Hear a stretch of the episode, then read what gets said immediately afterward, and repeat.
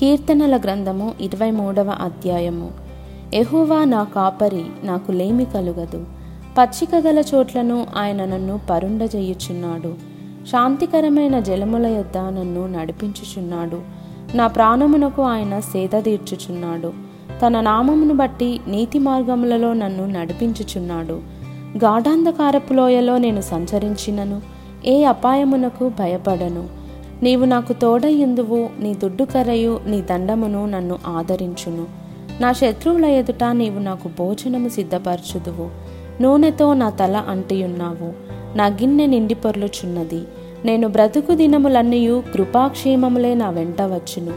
చిరకాలము యహోవా మందిరంలో నేను నివాసము చేసేదను.